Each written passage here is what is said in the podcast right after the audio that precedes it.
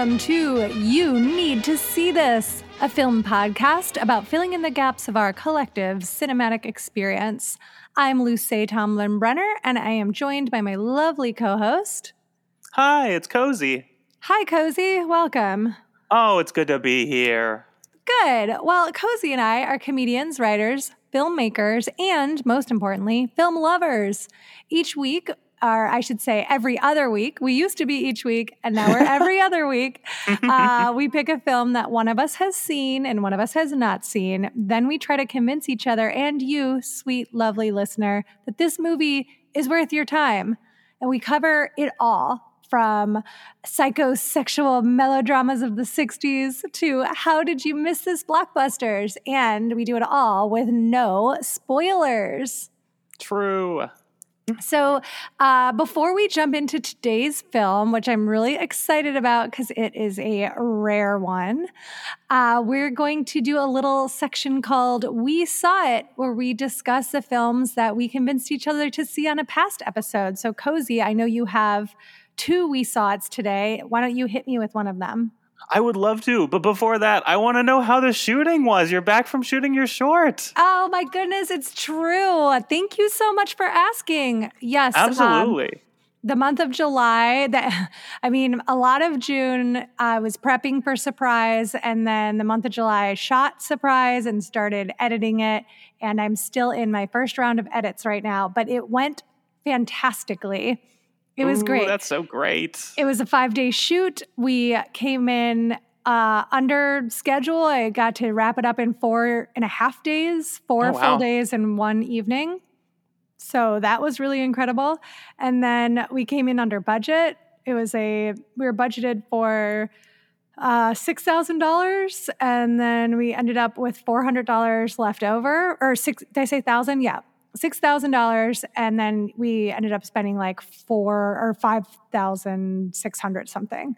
So coming in like four hundred dollars under budget was really exciting and like oh, never that's the best. Never done before. It's like very rare. so that was oh, great. That's so awesome. Yeah, I had to take time off from my paying day jobs, so it was great. Kind of covered some of my lost income from that time uh, which is really helpful for rent purposes. And um, the actresses were all like above and beyond. Even like I wrote the script, I wrote each part with these women in mind, and they just like took it to all new heights that I wasn't even prepared for. They made lines funnier than I had written them. They Ooh. they saw like horror and like chilling performances in places that I didn't necessarily see, and like it was just so exciting. I love film because it's so collaborative. And if you get the right people together, uh, you know, who are good at working on a team, who are like kind and creative and thoughtful, like it was just perfect. It was like 20 people, which is the biggest set that I've ever managed before. And five oh, days sure. is the longest shoot that I've ever done. So mm. It was definitely like very challenging. I learned every day was just like uh, another learning experience. I'm oh, exhausted. Oh, the best, but, but, also very difficult. Yeah, absolutely. Yes, I was so I was so tired for like almost a month. Like I was sleeping because I didn't sleep the entire time. I slept like a couple hours a night, but I was so I just like could not calm down. Oh um, no! so then, like most of July was just me trying to catch up on sleep. But the amount of things that I learned and the amount of people who were just so helpful and gracious and just I just feel really um I don't know, grateful. I feel really lucky. I'm really proud of myself for putting this team together. And, you know, I've been working on being a director for the last five, six, six, seven years, really. And I really feel like I put a lot of what I've learned into this shoot and it went well instead of oh. like it wasn't a disaster, which oh, is really that's thrilling. the best. oh, that's yeah. so great. How were how were the um the in car shots that you've been talking about so much during the podcast? Oh my How gosh, did they go? it went well. I that's definitely an area that I'm like I have a lot more to learn about this and if we would have had more time and more money we could have done more with it. I think like I spent so much time researching it and watching car movies and like in the end we didn't get to do like half of what I wanted to do with the car. We were definitely like the car's a big part of it. It's kind of a car chase movie in a way. Yeah. Um, it's like a comedy horror car chase movie. yes, love it. um so we are definitely in the car for like um, you know a good portion of it mm-hmm. but i wanted to do like a, we had a car mount and then the roads that i had mapped out ended up being too bumpy and then the car mount didn't work and so there's just a lot of stuff we had to sort of toss out day of. Oh so sure. it'll be interesting. I just there's three major scenes. It's a 20 minute short. Um, and so, like, the first scene is all in a park, the second scene is all in the car, and the third scene is all in an alley when things start mm. going really poorly. Um, in an alley, impossible. I know, right? A classic place for horrific shenanigans. um, so, the car stuff, I just. I've just been working on scene one for the last couple of weeks, and now I'm mm. I just started looking at the footage yesterday and it's it's looking good. I'm trying to remind myself that like this isn't a feature, so like we are we have three hours of footage. mm. Oh wow. for 20 minutes. So it's like, okay, it's okay that I don't have all of the footage I wanted because we already have more than we need. Oh, of course. It's hard though, because you get like married to ideas. You fall in love with certain scenes and yeah it's hard it's hard to kill your darlings absolutely. Yeah so um i think it went well. I'm excited to keep looking at the footage of the car stuff and i'm just hoping that it like is believable that we're in a car chase you know? And of course always hoping for like some grace. I mean i'm really proud of the writing and i'm really proud of the performances because it's a very funny film and it's like a really dark and disturbing film. And so I'm hoping the areas where we were very low budget, which is definitely the car stuff, like I'm hoping that the the set deck because the car looks amazing. It's mm. you you hate planes, trains, and automobiles. Is that right? That is correct. Do you find it stressful? I find it. I find John Candy so annoying in it, and I just can't do a movie where someone's annoying someone else for the whole movie. that makes sense. Do you remember the taxi that they take when they're like first together, and it's like all decked out in like um, pom poms and like different tchotchkes all over the taxi? No, but I've seen taxis like that.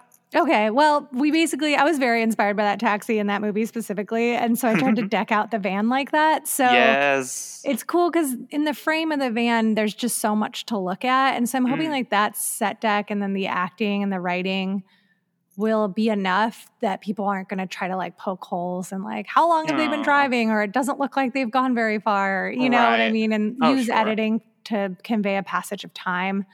Um, I'm at like the scary point still where I haven't shown it to anybody. It's just like my editor who has seen it now and she loves it, but she's also my cousin. yeah, cousins have to love things. Those are the rules of cousins.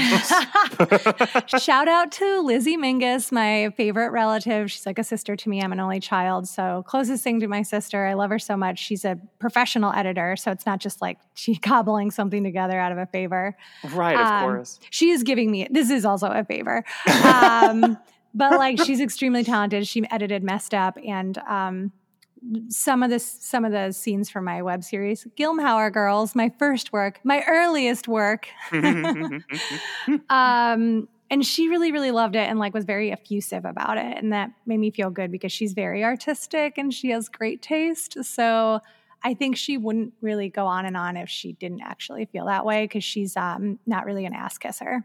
Sure, that makes a ton of sense. Plus, honestly, like after after editing a project for a long time, I personally grow to hate it. So mm-hmm. if you can edit something and then not hate it, then that means it's good. yeah, well, honestly, I've been watching the same scenes over and over and over, and they still are mm-hmm. making me laugh. And like, obviously. I love myself, and like, I think I'm very talented. but like, I don't know. I, sometimes I watch stuff I make over and over, and I'm like, I can't tell if this is good, or like stand up sets where I'm like, I don't know if this joke works. I can't. Tell. Sure. Yeah. But like watching this, I'm like, this is fucking funny. This is good. People are, I hope people are going to love it. So, oh, that's great. Thank you. We're working towards a deadline of October 1st. And then my creative partner, Shannon Brown, with uh, Too Much Productions, she is going to, I helped her shoot uh, Demon Juice, mm. her short this summer. So, we're going to premiere uh, Demon Juice and Surprise together under our production collective, Too Much and uh, I'm excited. We're going to have like a big private party, and you are invited, Cozi, but no one else out there. And oh, Pete. thank you. Pete and Cozi are invited. Oh, love it. Absolutely. I'm going to lord it over everybody. yeah, that's why I'm announcing it here publicly for jealousy purposes. oh, much appreciated. That sounds so fun. Well, thank you for this exclusive interview. Very you are so welcome. Thank you for asking. I'm I'm that really means a lot to me. It's very touching that you are interested, that you care, and I hope I hope the I hope the listeners are interested as well. And thank you to everyone who contributed to our Seed and Spark campaign. We our goal was five thousand. We made uh, sixty one hundred after fees, platform fees, and that was just like absolutely incredible. Very very helpful. We used all of it. um, so more more updates to come for sure. oh, that's beautiful. Oh, wonderful. All right. Should we talk about some movies and such? Yes. What did you watch? What did I convince you to see? Uh, two movies. Um, I'll give you one of them right now. I saw River of Grass. Oh my gosh, cozy watching cozy. I know it's so weird to see cozy representation in art. well, Yeah. I'm dying to know. Absolutely, yeah. Like whenever I heard my name, I kind of felt the weird distance from it, but also kind of felt it specifically. It was a really odd thing that I haven't really run into before. Right, like you had that poll. Yeah, like, I don't- What do you I never, yeah, I just never hear it as a name. Uh, I've I've seen it written as a name, but it's so rare to hear it. oh, Um, for sure. Yeah. Uh, I have a couple very quick commentary things on it. Um, it's very mean of me to say, but the love Mhm. interest guy looked like Dana Carvey with a five head. oh my gosh, he does. it's mean- so there. He's that big. He's like a major horror actor and producer now. He's been- Amazing. yeah, Oh, Larry Fessenden. He's Yeah. been. Yeah, I mean, he's got a great face for horror for sure. yeah. Oh, it's perfect. And the moment where her dad's friend threw the basketball in the pool was really adorable. Oh yeah, I thought that was really funny too. oh, so good. Uh, and in general, um, there are a bunch of things that I really like. I like the framing device of the numbers a lot. Uh, Mm, I really like the Whiplash soundtrack. yeah, it's and a it really was- good soundtrack. Yeah, that was so cool. Uh, it was like a little bit too drifty for my taste, but by the end, I did like a lot what it was saying as a movie. Oh, cool, good. What did you think about the final, uh, the final scene? I thought that was perfect. That was Right? exactly what I wanted. Oh, I lo- I think it's so it is so perfect. It's so funny, and I love the way the the beat that it takes. Because some films would end like uh, on the moment of action. oh But it- yeah, The way it takes a few beats, and you're just with Cozy by the end of the movie. Because you start the movie with Cozy, you end the movie with Cozy. I think it's a great bookend.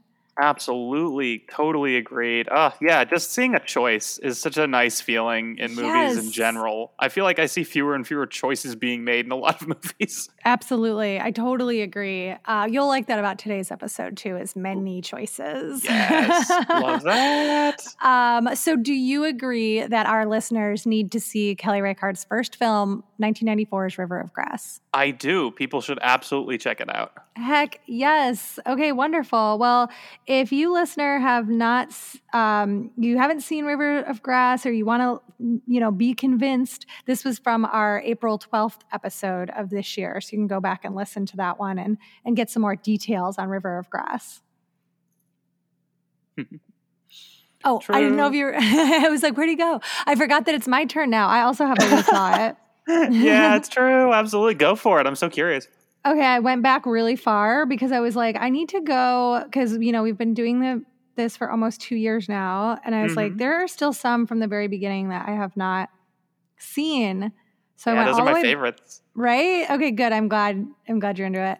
I went all the way back and watched Batman Returns, 1992. wow. Amazing. This was from our December 2nd, 2019 episode.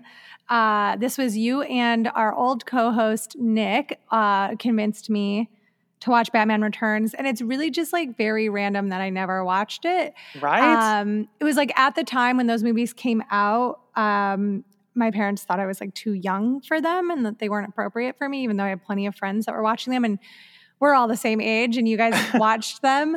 Uh, but my parents were super, super strict. So I didn't see the original Batman until years later. And then I don't know, fandoms like weren't as aggressive like several years ago. oh, Uh, nowhere near it. Yeah. Oh, Yeah, pre internet. So it was kind of like, oh, yeah, I saw it, the first Batman, but like nobody was on you about watching all of them. You yeah, know? it wasn't oppressive and toxic and terrible. yeah, so I was just like, oh yeah, I'll watch that someday. Wasn't that interested in it. Didn't think it would be that fun. Honestly, super fun. Yes. Extremely good. Michelle Pfeiffer is so sexy. it's like unreal. I totally get what everyone's been talking about for most of my life. Oh, I'm so glad to hear that. Yeah, she was like such a high uh, factor for me for you seeing it. I was like, Michelle Pfeiffer, she's right there for you. She's so yes, good. Oh, and I might have said this on that episode. I, I did not re-listen to the episode, and I should have to like speak to your points. oh, it's all good. Thank you. Uh, but she did. They made that costume at the Stock Room, which is an LA based uh, latex and fetish company that has a storefront in Echo Park. Um, and they have it on display, like the original, the Catwoman costume. Amazing. Yeah. So if you go to that storefront, you can see it. And uh, I'm like, oh, yeah, I've seen the real Catwoman costume. And obviously, like, I. Uh, I do think latex is hot, so it was very exciting to like actually see it in action. And I'm like, oh, this is crazy. I can kind of see why my parents were like, "This isn't appropriate for like an eight year old," Oh yeah. because it's I mean- scary too. Yeah, I mean the the whole the whole thing with uh with DeVito biting the nose is like in my brain forever. Yes, yeah, absolutely. He was really wonderful. I think it's interesting that he hasn't been in any other genre of films in that way. right? It's so Like, strange. He's creepy. He's a scary dude. yeah, he does good um, work. Yeah, absolutely. So, uh, yeah, uh, I definitely, it's kind of crazy. Like, I feel like very dumb to be like, oh, yeah, you guys haven't seen, like, if no one out there has seen Batman Returns, you should watch it. But, like, I, I'm probably the last person. There's always someone out there. You just never know. Especially like younger folks, honestly, younger Yeah. folks who haven't checked out the old Batmans, and they're like, the only ones I know are like Rise of the Batman and da da da da da. All the yeah, the Christopher whatever they were Nolan films that are like not fun and I don't like. I love Heath Ledger and I really I did like The Dark Knight. Oh, um, yeah. For Heath Ledger, but like I just don't I'm not into the like dark superhero stuff. I think it's Yeah. cheesy. yeah, the old Tim Burton ones were so fun. They're totally mirror the like feeling of a comic book. Hmm, true. They're super like playful and over the top and like this one is dark and has like a lot of horror elements while still being like very fun and I just like that it's not like so obsessive about trauma. Like yeah, good so call. mean spirited about killing people. Like it's just like the world already feels heavy and dark. It's nice to just be like this man dresses like a penguin, lives underground. Right? yeah, and it uh, and like it's been a while, but uh, I I feel like there wasn't a ton of Batman in it, and I was totally fine with that. Absolutely. Yeah. No, all the side characters. Batman's always the least interesting character. yes. Oh yes. You know, I recently watched for the first time Dick Tracy, which has strong Batman vibes about it as far as like big monstery characters and like kind of over dramatic um, relationships between uh, like very overwrought uh, romances. and Oh, I sure. enjoyed it so much. I thought it had a very similar vibe to it. So if you haven't seen Dick Tracy and you want something kind of playful like the Tim Burton Batman movies, it's a fun like double feature. That's a great idea. Yeah, I've never checked it out. I think you'd like it. I think you'd find it really fun. Mm. Um, there's like a couple moments that drag, but like really, they're very. It's a very like fast paced movie. Yeah, I'm into that. I've been seeing a lot of very slow ones lately, which has also been kind of nice. Like a lot of Oh, good surprises and stuff like that. But Oh, cool. yeah. Yeah, What, like uh, like oh, Pig was was super slow paced in such a nice way. oh, I love Pig. Pig is like Kelly Reichardt meets John Wick. Like, Ooh, I, that's a great way of putting it. Ah, I love. I oh, I find Pig was like so peaceful and also like this really interesting like meditation on how like men will do anything to not confront their feelings. yes, good call. Absolutely. Um, and uh, what else? had- Uh, I mean, I guess we're going to talk about this on the like recom- maybe in recommendations. But yeah, I saw Pig and I saw Zola recently Oh, in the theater, and I thought they were both very fun. Oh, awesome. Yeah, I haven't checked that one out yet. I'm curious about it though. Yeah, I mean, it's very playful. I thought it did a good job of weaving internet aspects into it without it just being like in the iPhone screen is on a split screen and now you're looking at the iPhone as you're watching a movie which makes me feel insane because I'm like I don't want to look at screens. Yeah, so, it's a tough it's a tough line to walk, so I'm glad they did that well. I think they did it in a really clever way and they like kind of sewed um, some at like Twitter noises, like notification noises and stuff into the score in this really clever way. I liked it. I thought it felt really modern and like very like hip and bubblegummy. I enjoyed it a lot. That was very good. oh, good. that's great. Yeah. Four out of five stars. There was some more I would have liked some more character like exploration, but I understand it's also based on a Twitter thread. So fine.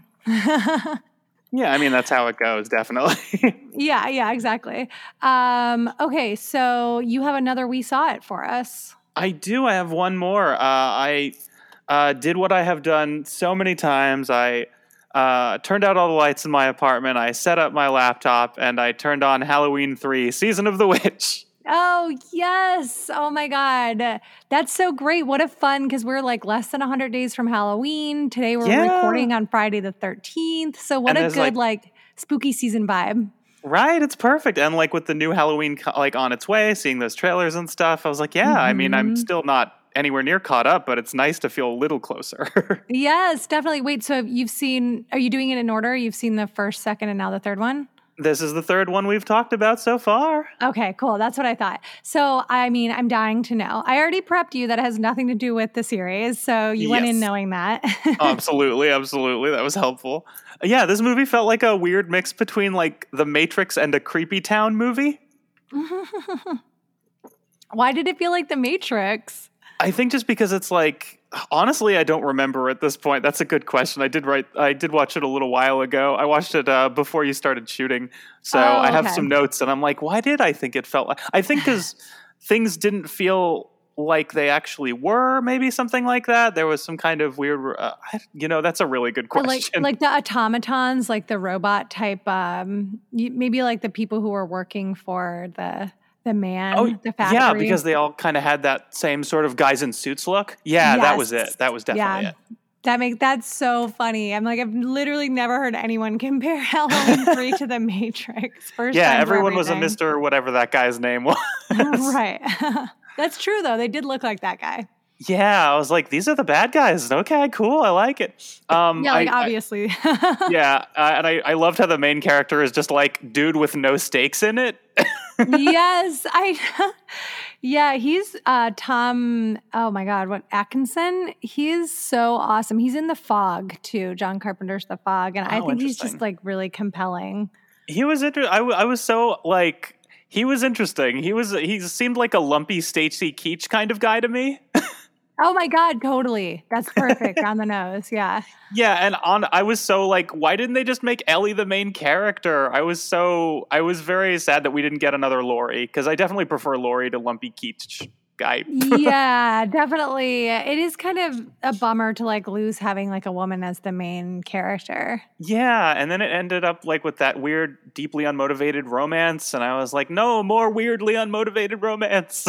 yes, yeah, I know. And there's like a sex scene, and it's like, yeah. okay. I was like, why really... are you? Why are we doing this? Well, that's also crazy because then you find out that she's a robot. Right, exactly. That whole thing so of it all, like, the whole world of it. Well, wait, so he fucked a robot? Like, I'm going to need more details on like how he didn't notice. Like, so in this world, they made like full on like pocket pussies for these robots. Like, yeah, I mean, get wet? Like, I just don't. I have so many questions. It was very. Str- I was trying to figure out how long she had been a robot for, because I know that there was a moment where she was away from him and like stuck in that weird room, and I was like, maybe that's when they ro- roboted her. Mm, oh. But maybe they did oh. it before that. Like, there's no solid line to where roboting begins. It could have been from minute one. Yeah, that was that's how I always read it. That she was like always a robot because her dad worked for that factory. Yeah, because her so. dad had already gone and done that. Yeah, I was trying. I originally I assumed it was the other way, but now I'm not sure. oh, so like they killed the original one and then made her into a robot? Yeah, like very quickly. like the speed yeah, yeah. of it would have been insane. but I'm like, you know what? In this movie, I kind of buy it.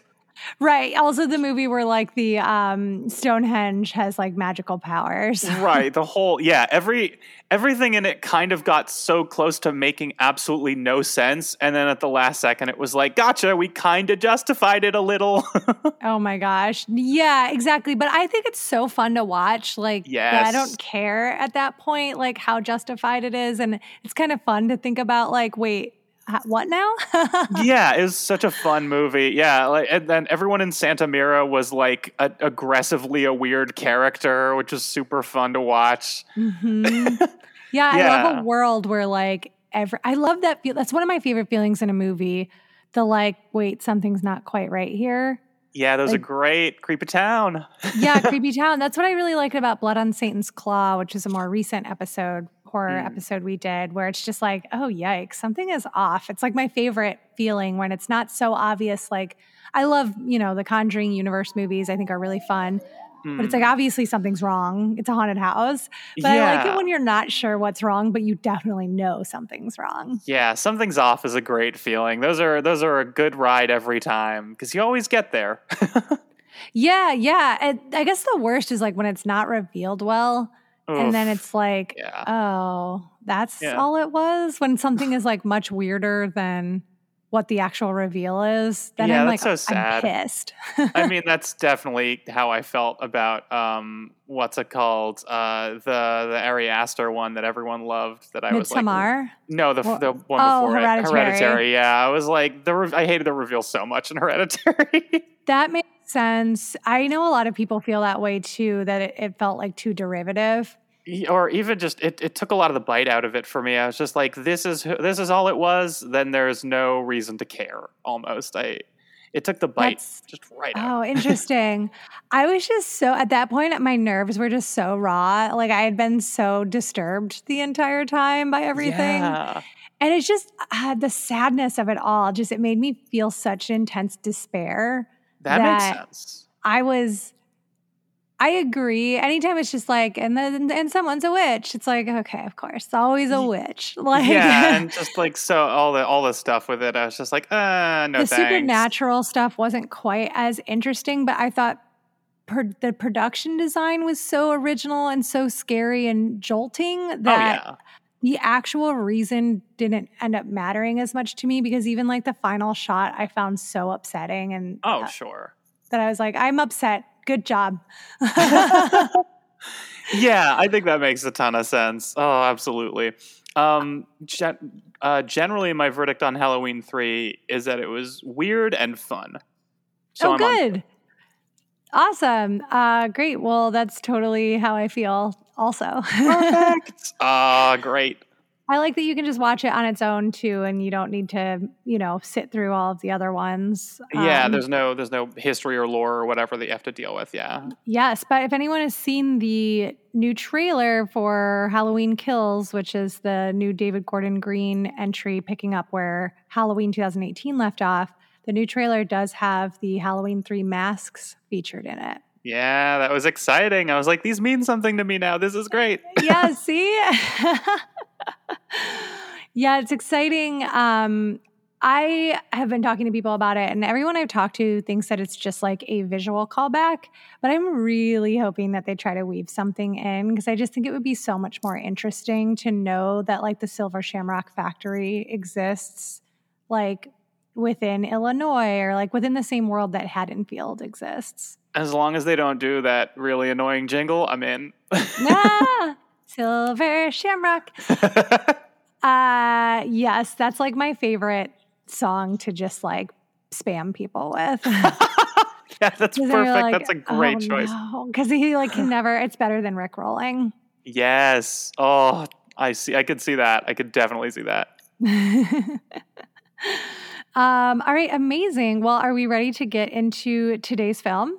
I'm feeling pretty ready.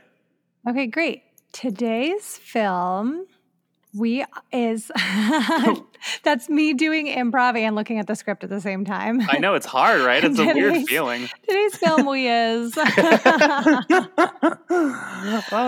Why I should never deviate from the script. Uh, today we're discussing night, the 1968 film Secret Ceremony. And Ooh. Cozi, you need to see this. Oh, I've definitely never heard of this one. I like that such a specific name that I'm definitely like, I have absolutely never heard of this movie. yeah, it can't be confused with anything else. Um, That's great. A lot of people have it. It's really hard to find. It's not available online. Uh, Kino Lorber just released it on Blu ray for the very first time. And we just got it at the store at Videotheque where I work. And so I squirreled it away because I had read about it in uh, one of my favorite books, House of Psychotic Women by Kier-La Janisse, which is a really incredible uh, book on subversive film and um, uh, mental illness, basically. Ooh, yeah, yes, please.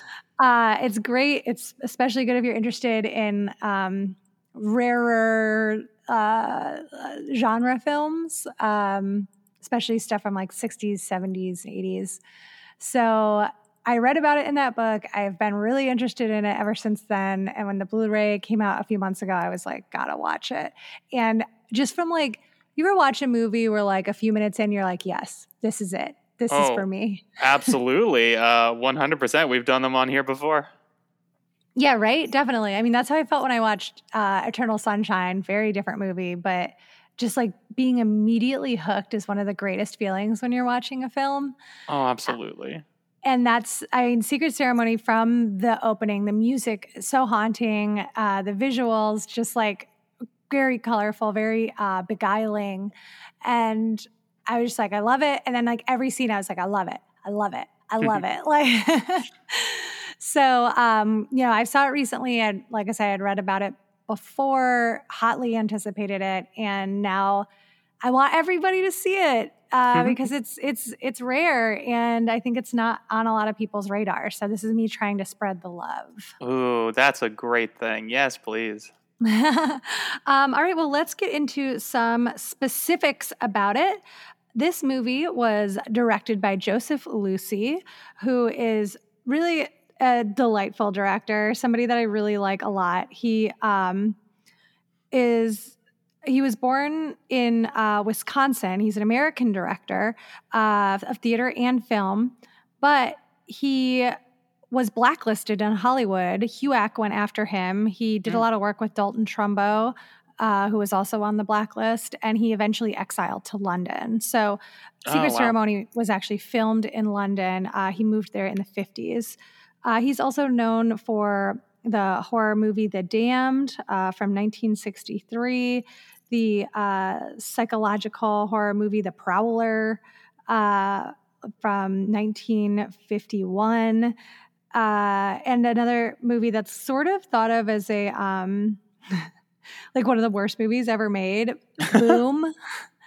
Boom, starring Elizabeth Taylor and uh, Richard Burton. It's very fun. It's sort of like The Room for the 60s. oh, wow. Yeah, I don't think I know that one. Uh, yeah, it's great. Highly recommend. B O O B exclamation point. Boom. Uh, and then wait, B O B O O B or B O O M? Did I not say B O O M? I think you said B O O B, and I was like, did I hear it as boob or boom? Oh man, it'd be so funny if it was just a movie called Boob. just called with Boob with an exclamation point. point. that sounds such a different type of terrible. wow. Oh no. as if. Um, That'd be great. And then this other um, movie that's really good called Modesty Blaise that he might be the most popular for uh, about a female secret agent who's like, um, it's very inspirational, I think, to Austin Powers because it's like a sexy secret agent woman who's like into mod style and parties. Oh, that's perfect. Oh. Yeah, really fun. He's a really fun director. Uh, highly recommend his work. And I also think that we should like study the artists who are blacklisted to like understand how Hollywood is not just like this bastion of liberal thought or leftist politics because anytime that it has been, it's really been pushed out as quickly as possible. Oh, so right. He has like a really interesting history. Um, he actually talked about how he was um, under contract with RKO when Howard Hawks took over RKO and he was like radically anti communist. And mm. he did, he was like trying to flush RKO out of like any communist like sentiment. Um, this was in 1948. And I guess he would regularly do tests to see their loyalties Oh, and if they had any ew. communist sympathies. I know, right? It's like you are a film producer. Shut up. Like, Seriously, that's that's that's such a specific power abuse. Ugh, test. Yes. It's so gross. Um, Losey explained that he was offered a film called I Married a Communist, which he turned down. But he later learned that it was a touchstone for establishing who was a red. So if you got offered I Married a Communist, or I guess so Hawks would offer I Married a Communist to anyone he thought was a communist. And if he if they turned it down, then he assumed they were. Oh my god. I'm like, that is just such like cylindrical thinking. Like it just doesn't make any sense. Like you're just going around and around and around. Like, what does that have to do with anything? Ugh, paranoia in people in power. Ugh. Yes, yes, totally. So that's a, just a little bit of quick background on Joseph Losey and sort of like where his head's at, which is uh, important and interesting in this film, I think. And then it was written by George Tabori, who I actually didn't know anything about. Um, and I would say like the what he's most known for is the Hitchcock film, 1953 film, I Confess which is great. I like I Confess. Um, and I haven't seen any of his other films. Uh, Crisis with Cary Grant, The Young Lovers with actors I've never heard of before. I assume Um, that's every movie from a certain era of Hollywood is just called The Young Lovers. Yes, exactly. This this poster too. It's like a man and a woman like dramatically kissing on the cover. Forbidden love, daring, Of course. defiant. oh no. Yeah, 1954. That's Um, it. and then he wrote like uh this Sartre's uh the adaptation of No Exit. oh. So interesting guy. Uh, and then it's starring the cast is what's really exciting. It stars Elizabeth Taylor and Mia Farrow and Robert Mitchum. Oh, really? I'm Yeah. I'm surprised to hear Mia Mia Farrow connected to those names. I always feel like she's from such a different time. No, she's from exactly this time. She filmed this movie right after Rosemary's Baby. Oh, okay. Mm-hmm. This is good. Yeah, this is helpful for me. Yeah, yeah, right. Um, and she's wearing like a a black wig in this movie, which is just really interesting because Rosemary's Baby is one of my favorite movies, and I've seen it so many times that seeing Mia Farrow's face with like black, like like a black bob, like almost like a Bettie Page type wig, Oh yeah. so odd. that is very weird, definitely. but it's great because she is a very off kilter, strange bird character. So it's Mm. it's cool. It's very different from her Rosemary Woodhouse character. Um, but I would say more disturbing. Like if Mm. that movie disturbs you, this one is much odder. Ooh, I like that. Yeah. So let's get into the synopsis. And now, a quick log line like if you look it up, it doesn't really belay what the movie is about. Um, it's like uh, a, a meshed web of deception, madness in the powerful psychotic thriller. So that's not really the half of it. So when I tried to write up a description, I was challenged because it's very complicated. There's like Ooh, lots of things going on. it's not just Uh, one secret ceremony and then they're done. No, it's like several secret ceremonies all affecting and reacting to each other. What? They should have called it secret ceremonies. I know. Maybe there just wasn't room on the poster. Oh, that sounds right to me. Typographical stuff. um, all right. Well, uh, so I'm taking this description. This was written by Kier-La Janisse in uh, House of Psychotic Women. So here we go. In Joseph Losey's underrated secret ceremony, an aging but still glamorous Elizabeth Taylor stars as Lenora, a prostitute grieving over the death of her daughter in a drowning accident. Traveling to the graveyard for a visit one day, she is accosted on a city bus by a waifish weirdo named Cenci, played by Mia Farrow, who insists that Lenora is missing, is her missing mother. So Cenci insists that Lenora is her missing mother. Cenci, That sounds great. I know, right? Yes. Cenci's uh, pleading eyes remind Lenora of her dead daughter, and she concedes to follow the house to her giant oh my god, I cannot read this writing. I'm sorry. it's okay. No, she follows the house, and then the house goes to. yes, and the house has all these secret ceremonies inside of it, and it's a haunted house. It's Monster House for adults. oh, perfect. I gotta, I gotta go back. Cenci's pleading eyes remind Lenora of her dead daughter, and she concedes to follow the girl to her giant London house, where she immediately spies a picture of the mother in question and understands the confusion. The two women are nearly identical, mm. but in all the family photos, the image of the father is suspiciously blackened out. Ooh.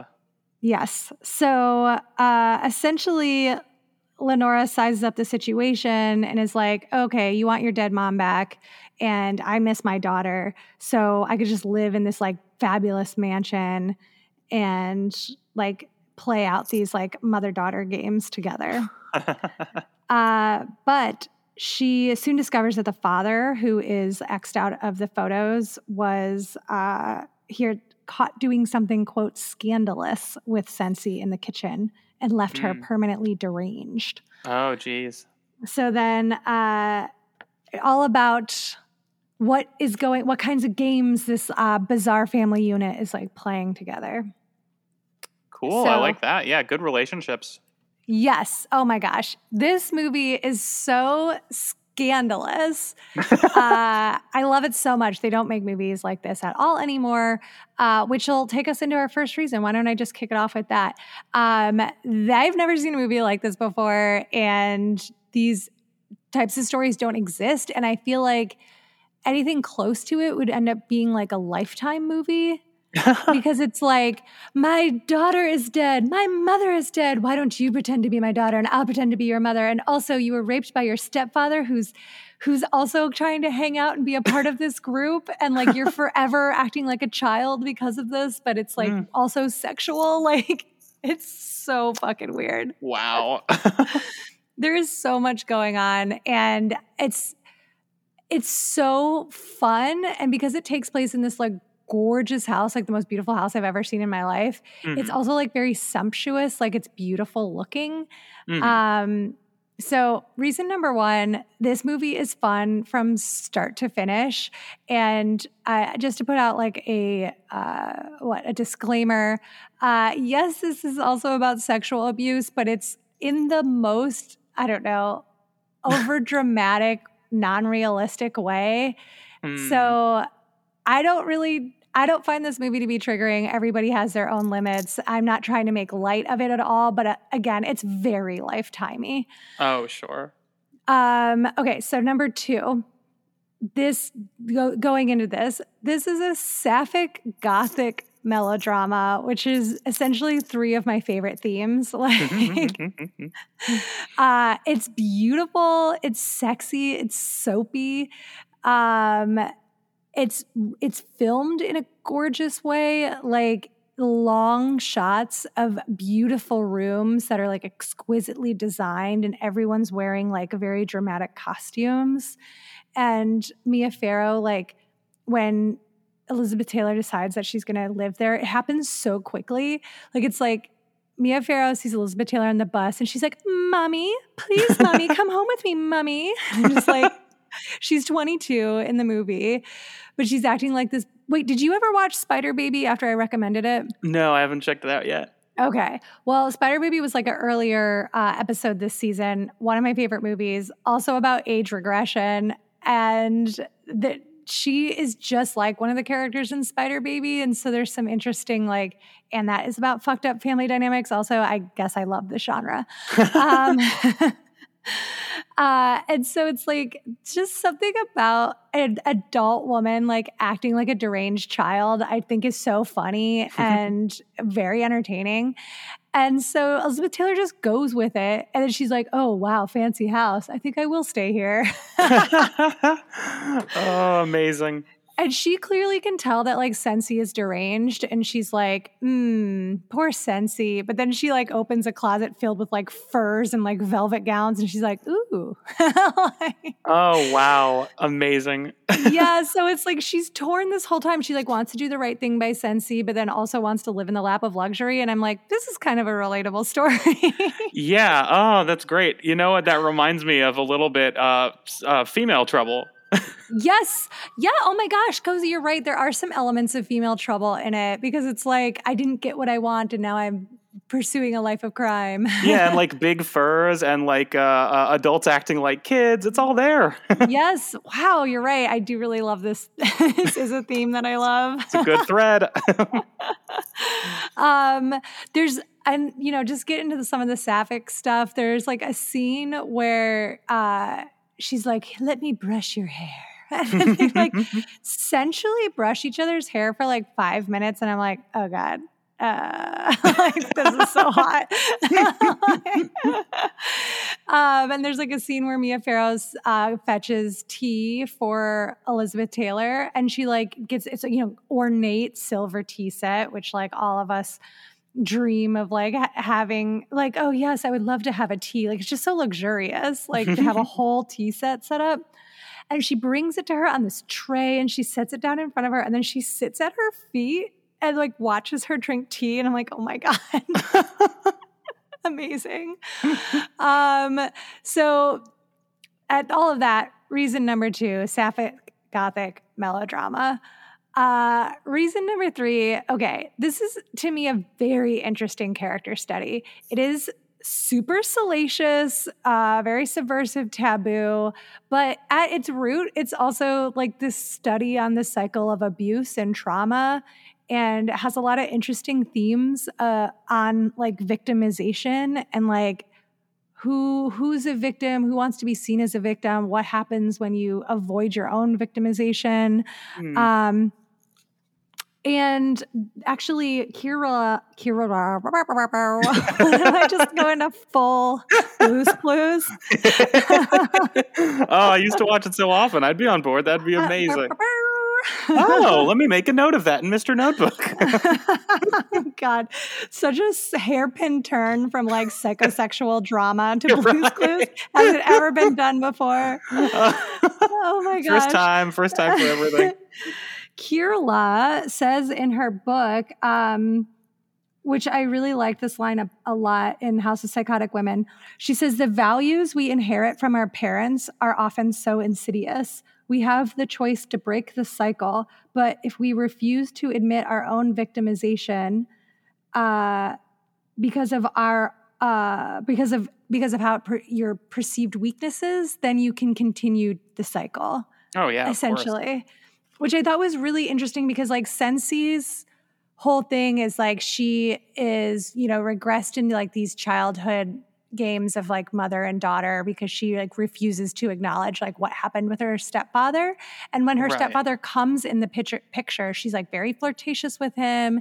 They're very playful with each other. And it's like she's fully in her 20s now and like not actually related but still there's there's some interesting incest stuff in there anyways. Oh, sure. and it's like when, you know, when they sleep together again, it's just like, oh my God, she, you know, if you were some troll, you might say, like, well, she was really into it. She was being playful and consenting.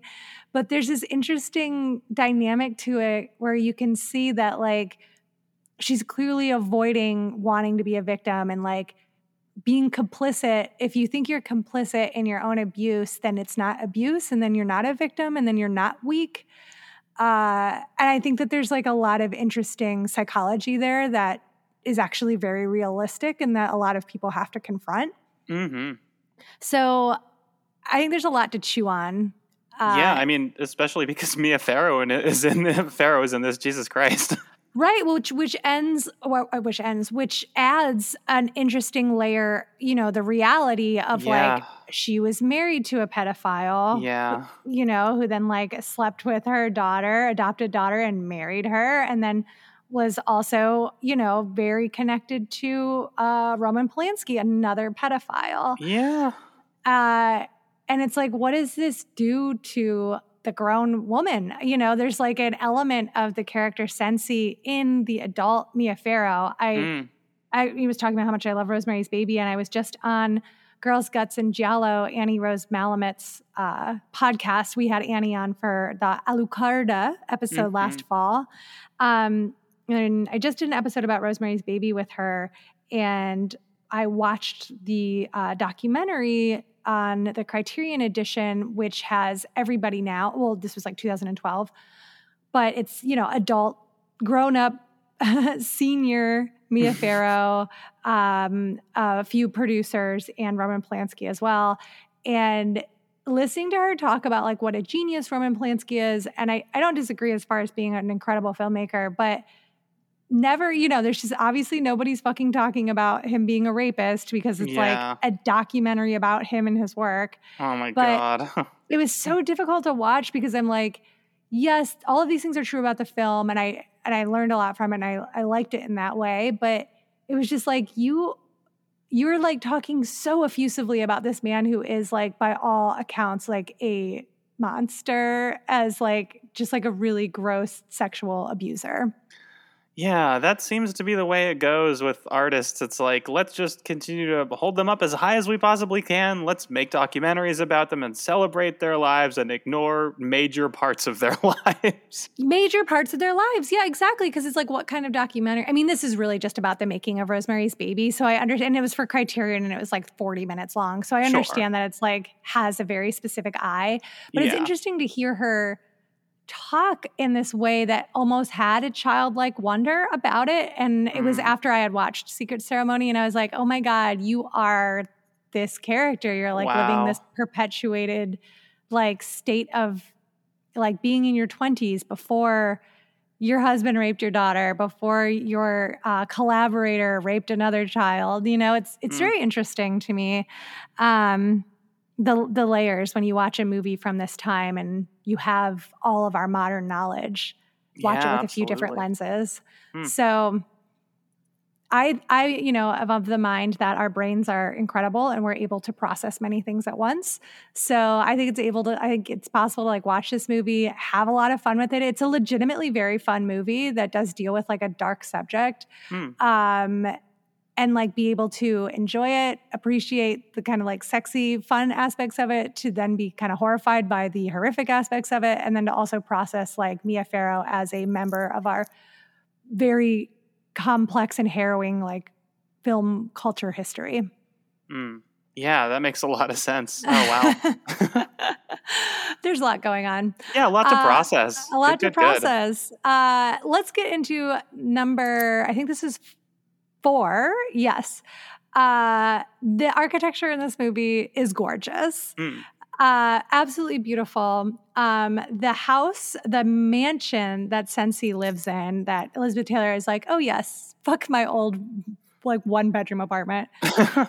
um, it's a it's a real house. It's called the uh, De, De, sorry, it's in London, and I feel like there's like a British way of saying it. De, Debenham House, the Debenham House. Uh, that was the way. Perfect. Okay. and uh, it's this gorgeous, absolutely gorgeous mansion that they filmed the outside and the inside in. It's in London's affluent Holland Park district. I myself have never been to London, so that means nothing to me. Same. You can still go see it. It's there. Uh, it's located at number eight Addison Road and was designed by the architect Halsey Ricardo for Ernest Debenham, who was a big department store magnate in the 1900s in London. Hmm. Um, so the style of the house is very Baroque. And it's been, uh, you know, it was built like that in 1906, and then it um, ke- was kept up. So, like when this was filmed in the 60s, it still has this like Baroque, like early 1900s design. Um, there is uh, a large bathroom and a large bedroom, like the master bedroom and bathroom were designed on a soundstage. Hmm. So those are not part of the original house, but every other scene outside of that is in the original house. Oh. Yeah, and it's really cool. The the the um, production designer Richard MacDonald actually refurbished the house entirely uh, and designed the studio sets as well so that it could blend with the style of the original house. So you, I didn't know this going into it. I thought it was all one house because he does such a seamless job, and the bedroom does not look like a soundstage at all. um, but yeah, so he refurbished the house for so it was basically like a total remodel, which I think is really interesting, so that it looked like new and lived in. Interesting. Uh, Hmm. Yeah, there's this one room that's like all teal tiles, like ceramic tiled walls, but it's a living room. Uh, huh. And it has these like big columns in it and these giant ornate wooden doorways with carvings in them and a big plush, like mustard velvet couch. And all the woodwork and like the chairs and the tables are all like hand carved, ornate, like filigree type stuff.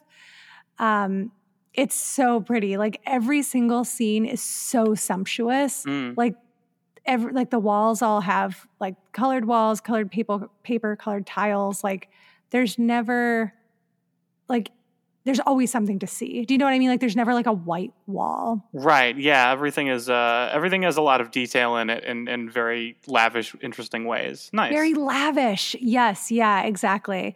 And stands in contrast to like the sad bedroom that Elizabeth Taylor's character Lenora lived in in the beginning of the movie where you're like, oh yeah, that looks like my apartment. it's just like very small.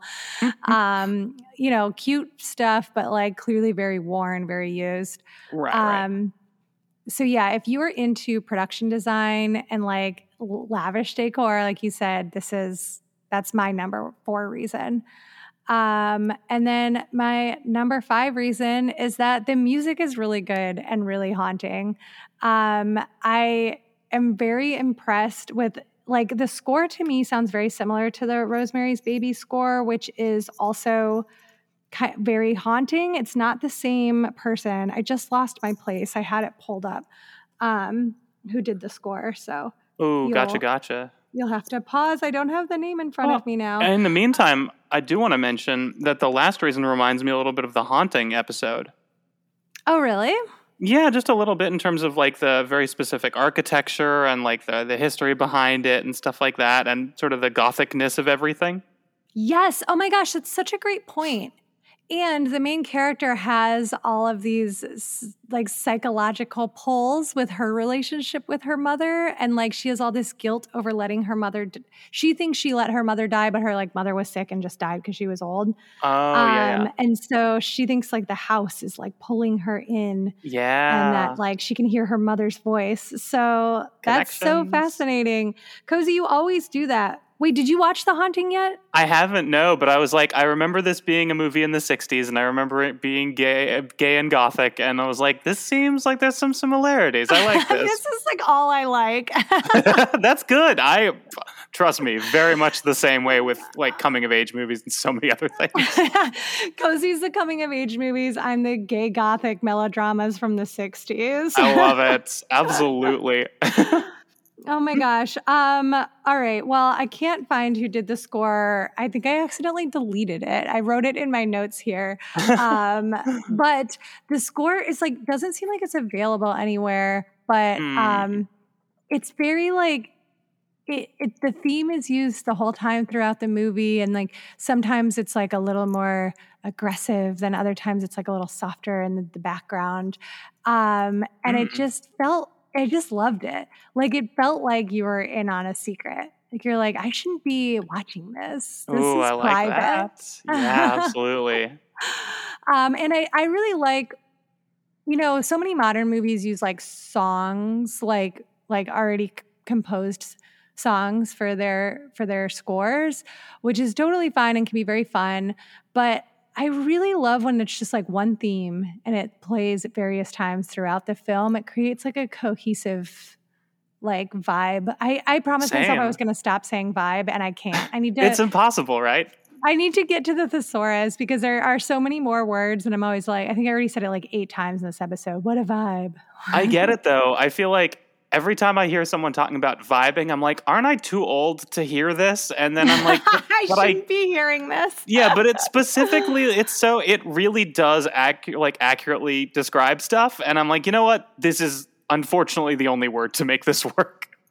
Yes, it it's really upsetting. is a good it really is a good word for like because its mood is very similar also right we were yeah, like it's, yeah. it's like a physical manifestation of mood where it's like if you're sitting and feeling things you're vibing but no one really talked about sitting and feeling things before vibing was a word okay so yeah maybe it's maybe it's perfect I, it's a bummer listen, how perfect it is i know because it's so overused and yeah, i feel so myself being irritating. Like Mm. I like this is an annoying thing to say, isn't it?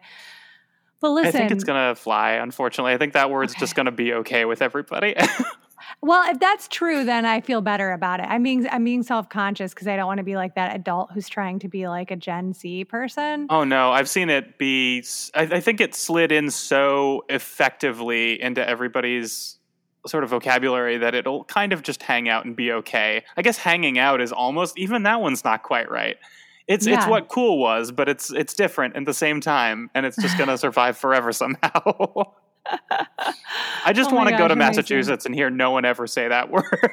No, that happens to me whenever I'm home in Ohio and I'm like, yeah, here we are, all just vibing. And they're like, oh no, that's not, we're not doing that. yeah. I want to hear Bill Burr say it and nothing else. oh my gosh, that's so funny. Um, okay, so the composer of Secret Ceremonies score is Richard Rodney Bennett. And I wanted to mention it because he's like a extremely like like what's the word? What he's done, he's prolific. oh, nice. So yeah. many scores.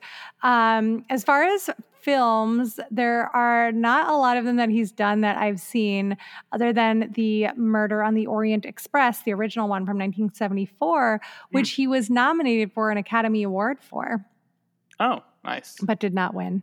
Ah, Um, and did a, a lot of um, uh, Permission to Kill, Sherlock Holmes, uh, sort of, I don't know, what are you, uh, thriller type movies. yeah. But I haven't, yeah, other than the Murder of Orient Express, I haven't seen any of these. Like, I recognize them from seeing them at uh, like video stores, but that's it. He did one in 1966 called The Witches, Hmm. which is a British horror film that I had never heard of before by Hammer Films. Oh. Um, Yeah. Uh, it was released in the United States as The Devil's Own. So oh, he's that, a, another familiar have name. you heard it? Yeah, I've heard the right? name before. That's all I've got, though. He's a British composer, so a lot of uh, British films.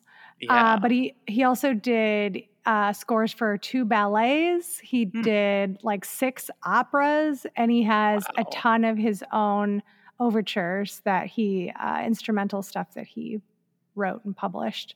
Oh, hopefully, we all become this person. Yeah, Richard Rodney Bennett. He's yeah prolific, prolific. Jeez. yeah. Uh, No, I. but yeah, I would. We will. We would all love to have such a great body of work. Yeah, he's uh I guess studied at the Royal Academy of Music. Um Sounds fancy. yeah, I know. It sounds really fancy. Uh and was uh mainly jazz pianist. Oh, cool. Oh my god, and he's writing operas. Come on. Yeah, I know, that's cool. right? That's cool. so I really love the music in this movie. Um, it's beautiful. The music is great. Uh, the movie looks beautiful. The performances are otherworldly. The topic is just like absolutely bonkers while also being kind of introspective. And um, it's just really fun. And there's no story like it. It's completely original. So those are my uh, five reasons. What do you think? I think that I think I'd be down to give it a try. I'm not usually a melodramatic movie guy. Like I do Mhm. tend to, especially if something's like kind of like a lifetime movie. That's generally like a warning bell for me. But not because I don't like them, more because I haven't given them a try. I think I have a feeling that that's one of those old toxic masculinity bullshit things left over from like childhood. So I Right, would right. definitely try it and you know silence those warning bells because they are useless and old. Right. Well, and I only used uh, Lifetime movie because that's what I think that you would see now. But this is a beautifully directed, written, acted story. Like I, I don't say that to compare as far as quality Sure. because I definitely understand people being like, "Ugh, yikes!" It's just right. Trashy. Yeah, um, sure. But the story is a little trashy, but it looks elegant. So it's that's why I'm like these movies don't exist anymore. Like I want to watch a film that has this level of production design, but like this type of trash story, yeah, which good is point. so salacious. You know? Oh yeah, I have. A, I feel like that should be coming back somehow. I feel like there should be more of those now because everyone's so good at production value, and right. they can I feel like that's what like Ryan Murphy does. That wouldn't surprise me. Yeah. that's like a lot of his TV work. Oh Um, sure. So this movie was made for uh, like 200 200 oh my god i'm so bad at reading today. Uh 200 bucks. yeah 200 dollars. Really incredible production design. They rebuilt an entire mansion. Uh, it was the 60s money just went further. Uh, inflation million, yeah inflation. It was made for $2 million and uh, it made $3 million in the box office so mm pretty impressive. Nice. And it was released in October. So I'm going to count this as a Halloween movie. Good choice. I mean, yeah, of course. Come on. If the word secret ceremony enough, yeah, that's got to be a Halloween movie. Right? Yeah, it's a very thrilling movie and it has a very disturbing end. Oh, good. Yeah. And I, I love the fact that you in all your synopsis, there was nothing in there that made me think of the word secret ceremony. So there's like this big kind of secret waiting for me. Mm-hmm. Oh, yeah. There's, it sounds like I told you a lot, but there's just so much to uncover, and wow. so much of it is like, eek. Love it. Yeah. Yes, please. Twists and turns. yeah, lots of lots of twists and turns, unexpected, uh, two unexpected endings. Amazing. So something to look forward to. I hope that you watch it, and I can't wait to hear what you think uh, when you do watch it. Nice. so, what have you watched recently or done recently that you would like to recommend to me and the audience? I think I'm going to recommend the film Nine Days. Ooh, Nine Days. That sounds familiar to me. And I Oh, you know what? I'm thinking of Hugh Grant in nine months. yeah, I figured. There's also like a couple movies called Nine. It's all over the place. It's 28 yeah, days later. There's so many days and nine movies yeah. Well, tell me about Nine Days. I don't know if I can place it. Yeah, it's a super new one. Um, it's it's probably still in theaters now for some folks, and it's about like um, a a guy in the place before life who judges souls to be born, and he talks mm. to like a couple souls, so maybe like five five or more souls, and uh, maybe a larger number than that, and uh, like judges them within the span of nine days, and you kind of get to understand who this entity is and it's very quiet and beautiful and talks about life a lot in interesting wow. ways wait when is this from this is from 2020 and it like it's in theaters right now so Wow, I haven't heard of this at all. Very cool. Well, thank yeah. you so much for that awesome recommendation. Absolutely. Watch the trailer. Winston Duke's the main guy in it. Zazie Beetz is in it. We got a little bit of um, what's his name, Buster from uh, from Arrested Development's in there. Tony Hale. Oh, Tony Hale. I love Tony Hale. He's very oh. fun in it. Yes, I know what you're talking about now because I am all I love Tony Hale news. awesome. Uh, okay, cool. So uh, that what a great recommendation. I think I'm going to take it. Thank you. Absolutely. Let me know what you think. I will. Um, okay, my recommendation is a little older, but it's also something that I saw in the theater. Uh, I recently had the pleasure of going to the theater with Jen Saunderson, former yes. guest. Uh, she invited me to a Sergio Martino double feature at the New Beverly, Quentin Tarantino's theater here in Los Angeles and we got to see Torso together, which is the movie that she came on our podcast last summer to discuss. Yeah, I saw that was playing and I wanted to go see it. And I was like, damn it, it's on a bad night for me, but I so would have been there otherwise. Oh, it's too bad. It was so cool to get to watch it with Jen since she was the reason that I watched it to begin with. Yes. Uh, so we got to see all of everything at the New Bev plays on film uh, 35 millimeters. So I got to see an original print, which was really interesting because a lot of scenes were cut from it. Ooh, so interesting. Really happy that my first viewing was the like Blu-ray Arrow release of it. So I got to see it in its entirely entirety, excuse me. Um, but it was a double feature, and I got to see one of his first films, The Strange Vice of Mrs. Wardh. Was mm. the second movie, and I hadn't watched that one yet. And it was gorgeous. And talk about twists. There were like five twist endings. And I feel like a lot of people in the theater had seen that one already because they weren't reacting that much. And I actually shouted out loud, oh my God, like three times. I was like so surprised. I was like, what? Oh my God, no. yes. Oh, that means it's working. Oh, that's beautiful. I loved it. And like as much as I like Torso, this one, that one's more of a straightforward like slasher uh, and home invasion movie, like very horror. This one was way more like psychological thriller and like who's the bad guy and like who's coming, who's killing these people. And it was just such a good mystery. Like I loved the mystery so much and it took so many crazy turns that I wasn't anticipating. I just had so much fun watching it. So, you know, go back and listen to the episode Torso with Jen Saunderson. And uh, if you are into Giallo films or Sergio Martino and you haven't seen The Strange Vice of Mrs. Wardh, it's a must. And if you're looking to get into Giallo or maybe you don't want something that's super violent, this one isn't as violent as Torso. And it's like, very, very good, like as far as hitting all the Giallo tropes as well. So I think it's a great entry point to the subgenre. Ooh, I like that. Yeah. So those are, I think we had some good recommendations this week. Absolutely. Um, all right. Well, hey, y'all, if you have seen our recommendations or you have recommendations for us, hit us up on Twitter or Instagram to let us know. You can find us at Need to See Pod, and we're on FaceGrip. Face Grip? Oh my God. is like sounds, Freudian, Freudian slip episode. That sounds like an amazing social media app. it's honestly what has happened to all of us. I think you're right. Every screen is face grip. We're at Facebook. We're also on Facebook, uh, where we grip your face and scream into your mouths about what movies you should be watching. Uh, hey, also, if you've seen Secret Ceremony, please hit me up. I want to discuss it with you. Uh, you can follow me personally at LTB Comedy on Instagram and on Twitter.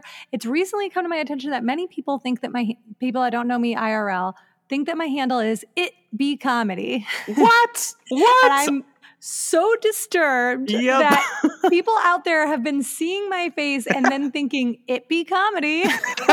That's terrible. I've right? never thought that. I'm worried about those people now. I'm the most bummed. So I'm now like reconsidering handles, even though I've had this one for like 10 years and it feels like disastrous to change it now. Um, it's LTB comedy. It's my initials, Lucé Tomlin Brenner. Uh, that's where you can find me across the internet until I get too self conscious and change it to something else. you should just change it to a capital L. Yeah, right. as, yeah. as if that's how handles worked. Yeah, so I know, dumb. right? Like it be comedy. Someone recently was like, "I love it be comedy," and I was like, "Oh no, that's so funny." Yeah, that's my like joke website. yeah, exactly. Oh, offensive. Um, and then otherwise, you know, like I said, as far as promotion goes, like still working on a uh, it's always halloween we're getting into the halloween season and i'm going to have a whole chapter on the history of witchcraft and how it's connected to halloween coming up uh, which is really fun. And then please check out my episode with Annie Rose Malamet on Girls, Guts, and Giallo as we discuss Rosemary's Baby. It just dropped. So I think it's a really good pairing with this episode of Secret Ceremony. It's good back to back. Ooh, good call. what about you? What do you want to promote today, Cozi? Oh, good question. I forgot about that. Um, you know what? Uh, as always, every fourth Wednesday, I've got quarantine date night. Uh, so that'll be coming up in August, uh, 8 p.m. Uh, Twitch.tv slash Sweet Dalai Lama, uh, S W E E T D A L A I L A M A. Uh, we've got some really great couples coming up to do improv together in a little Zoom window. Some of them are theater owners, some of them are former theater owners. One of them is an Academy Award winning writer. It's going to be a lot oh, of fun. That sounds so fun. Congrats on such a great show. Thank you. I'm excited. Uh, good, you should be. Uh, well, everybody, thank you so much for listening to another episode of You Need to See This. And thank you, Pete Burns, for editing this all together. I hope thank everyone you, has a great week. Yeah, bye. Bye.